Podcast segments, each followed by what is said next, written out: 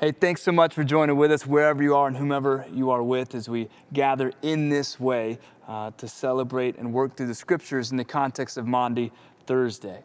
Uh, Maundy Thursday is not a term that you're going to read about in the scriptures. Neither Maundy nor Thursday, I believe, even shows up in the scriptures. The etymology comes to us from the Middle English or the Old French, uh, comes from the Latin mandatum, which means commandment. It's taken from John chapter 13 as Jesus is delivering his last words with his closest friends, with his disciples, and he says this A new commandment, mandatum, that I give to you, that you love one another. And so it's within these last few moments we're going to look at, these last few moments of Jesus together. Let me just go ahead and pray. Father, we thank you for your scriptures. Father, we thank you for their intention to mold us and shape us, to invite us to become more like you. And in this holy week, in this season where we are particularly aware of you your death and your resurrection, Father, we ask that we ourselves would walk into similar circumstances, that promised resurrection that you have for all of us. In Jesus' name, amen. Within this Heart and Soul series, we are acknowledging that God wants and invites less of us, less of us in large moments, and instead seems willing and desiring more of us in the common and in the unremarkable moments. Life that happens as it happens. We, we try to confront that and challenge that as a church, even as we work through our community group season, having meals together, communing together, the actual practice of communing. Now, this is not to say that normal, which God invites us to, is easy. Much of it, rather, is, is really difficult. Many things God says and has for us are difficult, they are hard. Think of John chapter 6, where many disciples, it says, leave the side of Jesus. This is why we return to and preach the ways, habits, and practices of Jesus, because they don't necessarily come naturally to us. And when we encounter things that are not natural to us, or when there are indeed difficult dynamics offered to us by the grace of God, we can rest assured that God is determined not to harm us, but rather to make us come alive. And what we're looking at now and tomorrow, uh, today is Maundy, Thursday, tomorrow is Good Friday, what we're looking at are the last moments of Jesus. There's a principle, the law of the last. If you know you're going to see somebody for the last time, you're not just going to say something random. You're not going to just kind of come up with it the, at the last moment, but rather you're going to put time and energy and effort and thought into what you're going to share. If you're just walking out the door to go to the grocery store, something's going on, yeah, you just, hey, see you later, whatever. But we understand that these last moments of Jesus' life with his friends this evening on the cross tomorrow evening, Jesus is fully aware that these are his last moments. And so we can only consider, we can only expect that God would put prayerful, thoughtful considerations into what words he shares with us. So if you turn within your Bibles to Luke chapter 22, this is the passage, this is the moment that we're looking at this evening. Luke chapter 22, verses 14 through 20. And when the hour came, he, Jesus, reclined at table, and the apostles with him. And he said to them, I have earnestly desired to eat this Passover with you before I suffer. For I tell you, I will not eat it until it is fulfilled in the kingdom of God. He took a cup, and when he had given thanks, he said, Take this and divide it among yourselves, for I tell you that from now on I will not drink of the fruit of the vine until the kingdom of God comes. And he took the bread, and when he had given thanks, he broke it and gave it to them, saying, This is my body, which is given for you. Do this in remembrance of me.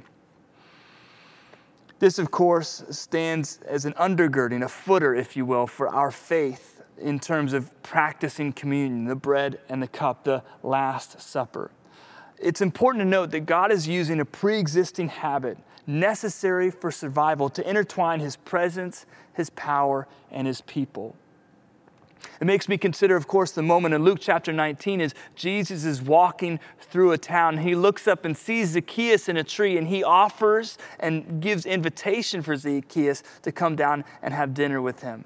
This is not just a random dinner, this is the language of transaction. This is why all those in that moment in Luke 19 are just flummoxed by the invitation because it's not just a meal. There's a language of exchange, a relational transaction that takes place in these moments. we are, in all respects, a forgetful creation. But God, according to Christ's words, which we just read, had an earnest desire to speak something into his disciples and to us today. For us to remember our redemption, recall our relationships to, with, and for each other. Wolfgang Simson writes of this moment, writes of this practice, and I've shared this before, but I want to do it again here. Speaking of the first followers of Jesus, he says this He says, They meet to eat. When Jesus taught people, it usually involved meeting them in their homes, eating and drinking whatever they offered. Typically, the teaching of Jesus was right at the table over a meal, not just after meal, but surrounded by children and visitors, not in an artificial seminary setup, but in a real life situation. Can I add just a tangential thought that God, in fact, thrives in the real? He shrinks in the contrived. Honesty availability is oxygen to the Holy Spirit. This is why when we do not have a practice confession, when we do not carry ourselves with honesty and integrity, this is why God has a difficult time, even the creator of the universe has a difficult time of bringing fruit in our lives because we are withholding honesty, therefore withholding oxygen that the Holy Spirit needs to bear fruit in our lives. Simson continues. The Lord's Supper, which we just read, was a substantial supper with a symbolic meaning, not a symbolic supper with a substantial meaning. Just think about it. Who we eat with is critical to our social development and our identity. This is why we don't just walk into a restaurant and plop down next to somebody. this is why if we were sitting somewhere eating with a loved one or eating with our family, if someone just walked in and sat down and started eating with us, it would be weird. It would be, you know, wait, what's happening right now? Because who we eat with, even at the core of who we are, we understand is critical to our social development and our identity. And this is, of course, is spoken of by the Apostle Paul in 1 Corinthians chapter 11, verses 17 through 34, as he's breaking down the practice of communion. And it's all about looking into the church at Corinth and how they ate with one another. And some came and sat down and ate and didn't wait for others. And some people were drinking too much, and some people were doing this, and some people were doing that. The whole thing is a mess because they're not actually sitting together and eating together and talking together. The practice of communion. Again, something that we try to confront in our community group season. Turn with me over to John chapter 13, which is another frame of the very same moment, the Last Supper. I want to work through these verses, this frame of it together. This is where we're going to spend the bulk of our time. Now, I will encourage you. I hope that you've been able to gather with family, with friends, maybe even your community group. Maybe you shared a meal before, or you're, sh- you're going to share a meal after, and you can converse and, and talk about these things. Also, we're going to be looking at foot washing. These are the moments that Jesus shared with his disciples. And I would encourage you, challenge you. Perhaps maybe you want to enter into this moment, uh, foot washing. And so finding a basin and finding some towels. Uh, again, difficult, awkward, all of those things. The reality is, uh, God invites us to them. I know that I have been invited into uh, foot washing experiences. My first one was at a, a, student ministry meeting where someone started preaching on a foot washing. I started looking around nervously and realized, oh my goodness, he's coming for me. He's going to wash my feet. I tried to come up with every reason I could to get out of that place because I was just immensely sweating. It was an incredibly awkward moment. But as I submitted to it and we sat with one another in the crowded church gathering, um, something incredible was exchanged too, because the reality of serving others always bears fruit. Now, in this moment in John chapter 13, as we're going to get into and the other Last Supper experiences in the scriptures, foot washing is not like it is today. It's not random, it's, it's common in Jesus' day. Even still, in many places around the world, similar habits are still engaged practically, but also and more demonstratively for the conveyance of honor.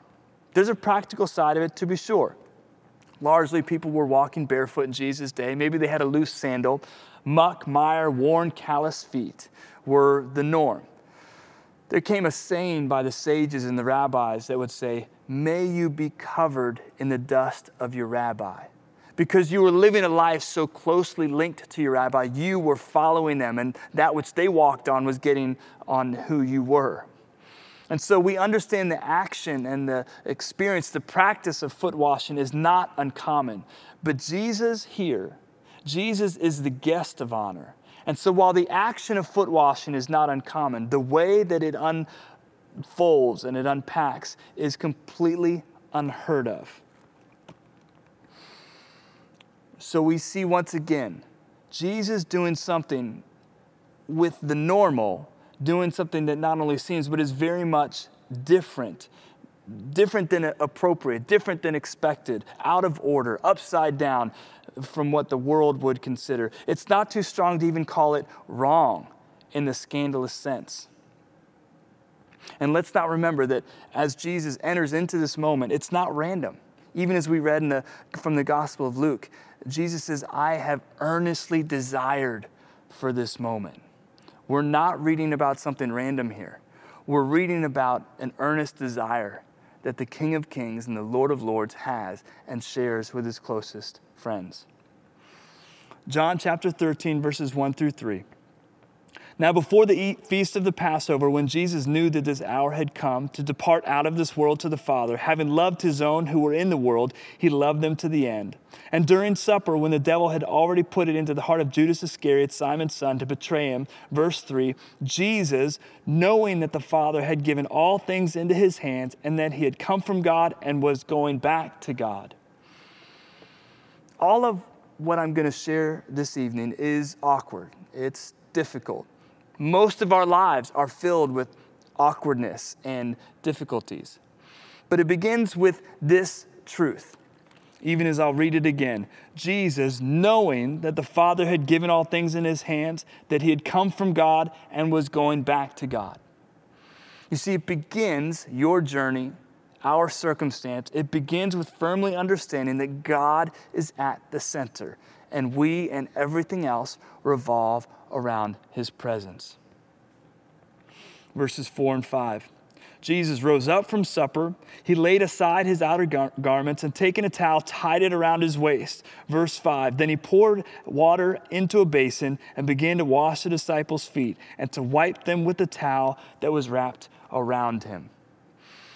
Again, a very normal interaction, but done in an abnormal circumstance, in an abnormal way, because Jesus is the guest of honor. Somebody should have been washing his feet.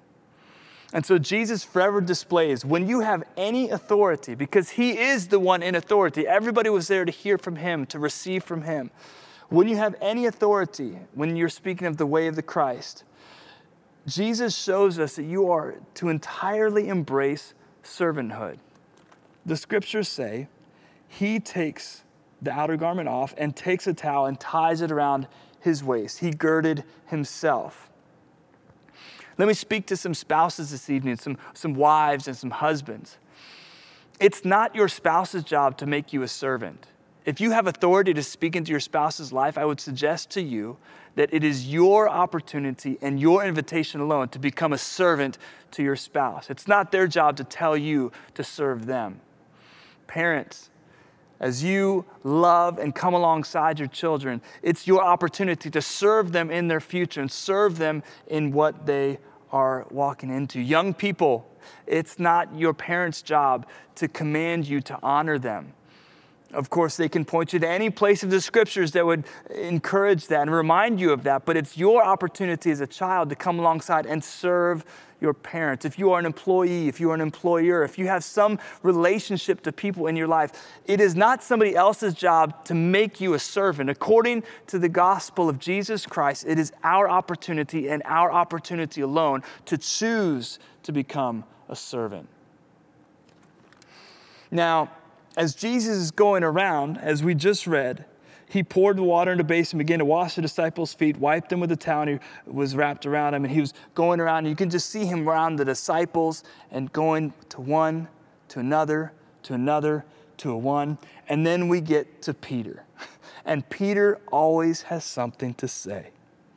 Verse 6, and I'm going to read uh, a few more verses here. He came to Simon Peter, who said to him, Lord, do you wash my feet? Remember, up to this point, everybody's like kind of in awe. You would imagine they're kind of shocked that Jesus is doing this. Jesus answered him, What I am doing, you do not understand now, but afterward you will understand. Peter said to him, You shall never wash my feet. Jesus answered him, If I do not wash you, you have no share with me. Simon Peter said to him, Lord, not my feet only, but also my hands and my head. Jesus said to him, The one who is bathed does not need to wash except for his feet, but is completely clean, and you are clean, but not every one of you, for he knew who was to betray him. That was why he said, Not all of you are clean. When he'd washed their feet and put on his outer garments, resumed his place, he said to them, Do you understand what I've done to you? You call me teacher and Lord, and you are right, for so I am. If I then, your Lord and teacher, have washed your feet, you also ought to wash one another's feet. For I have given you an example that you also should do as I have done to you. Truly, truly, I say to you, a servant is not greater than his master, nor is a messenger greater than the one who sent him. Verse 17 If you know these things, blessed are you if you do them. We hear this time and again in the Gospels the reality of knowing something versus doing something. And we, much like Peter, don't understand what is going on here. We misunderstand heaven's paradoxes because, quite frankly, we don't live in heaven. We're, we're not to that place yet. Can I get an amen? We are not perfect. We are not all fully redeemed. We exist on earth and we are inundated either or, right, wrong, us versus them. And God forever encourages and challenges us all toward a both and reality, thinking that is dualistic. Uh, scripturally speaking, this means being able to handle glory and suffering at the same time. Faith and stewardship, not as opposing principles, but ingredients in the same reality. Mercy and truth, sinners and redeemed. Here we have Christ the King exemplifying Christ the servant. John chapter 13, a little further down, verses 31 through 35. And when he had gone out, Jesus said, Now is the Son of Man glorified, and God is glorified in him. If God is glorified in him, God will also glorify him in himself and glorify him at once. Little children, yet a little while I'm with you. You will seek me, and just I said to you, now I will also say to you, Where I am going, you cannot come. Verse 34 A new commandment I give to you, that you love one another, just as I have loved you. You also are to love one another. By this, all people will know that you are my disciples, that you have love for one another. God does not create authority to control. God does not create authority to lord over. He creates authority so we can love one another in relationships, so we can serve. And here we see this in the scriptures, in the Last Supper, in these last moments that Jesus has with his disciples. God doesn't serve his disciples because it's some new revelation, he does it because it's ignored, it's bypassed. Uh, turn with me over to Philippians chapter 2, our last scripture for this evening, verses 1 through 11. So, if there is any encouragement in Christ, any comfort from love, any participation in the Spirit, any affection and sympathy, complete my joy by being of the same mind, having the same love, being of full accord and of one mind. Do nothing from selfish ambition or conceit, but in humility count others more significant than yourselves. Let each of you look not only to his own interest, but also to the interests of others. Verse 5 have this mind among yourselves, which is yours in Christ Jesus, who, though he was in the form of God, did not count it equality with a God a thing to be grasped, but emptied himself by taking the form of a servant, being born in the likeness of man, and being found in human form, he humbled himself by becoming obedient. And we seem to focus on the next portion of the verse, but it's not that Jesus was obedient to the point of death, like death is the ultimate sacrifice, but that obedience seems to be the centering point for Jesus. And being found in human form, he humbled himself by becoming obedient to the point of death, even death on a cross. Therefore, God has highly exalted him and bestowed on him the name that is above every name so that the name of Jesus every knee should bow in heaven and on earth and under the earth, and every tongue confess that Jesus Christ is Lord to the glory of God the Father. Christ makes it clear to us, makes it clear to his disciples, his closest friends in his last moments. The more power, the more authority that one has, the bigger the role, the bigger the, the greater the responsibility, the more wonderful the opportunity to love others practically and to serve. At this time, I would challenge you all. Maybe you want to enter into this practice of foot washing. Eh, you don't need to do that if you've got a thing with feet or it's, hey, we're still coming out of COVID, Christoph, we're not sure of how that's going to play into it, whatever. You don't need to do a foot wash. And again, that was the culture that Jesus was in, that was the normal reality. Maybe you want to sit with someone and have a conversation. Maybe you want to give them a, a, thank you card and a gift card and talk through to them. Show them your conveyance of honor and appreciation. Maybe spouses, you want to share a massage with one another and, and have an intimate conversation about what you appreciate, how you're present for them, and how, and, and maybe ask them, how can you be further present for them? Find what is within your normal culture of the day and serve somebody in that. Let me leave you with this benediction. May we be a people who are mindful of Christ's death, his sacrifice of his own volition for us. May we be served by Christ, and may we serve others with him. May we take the invitation of awkward, difficult, normal moments and discover the transformation and resurrection that God has for us. And may we remember that with Jesus, it only gets better.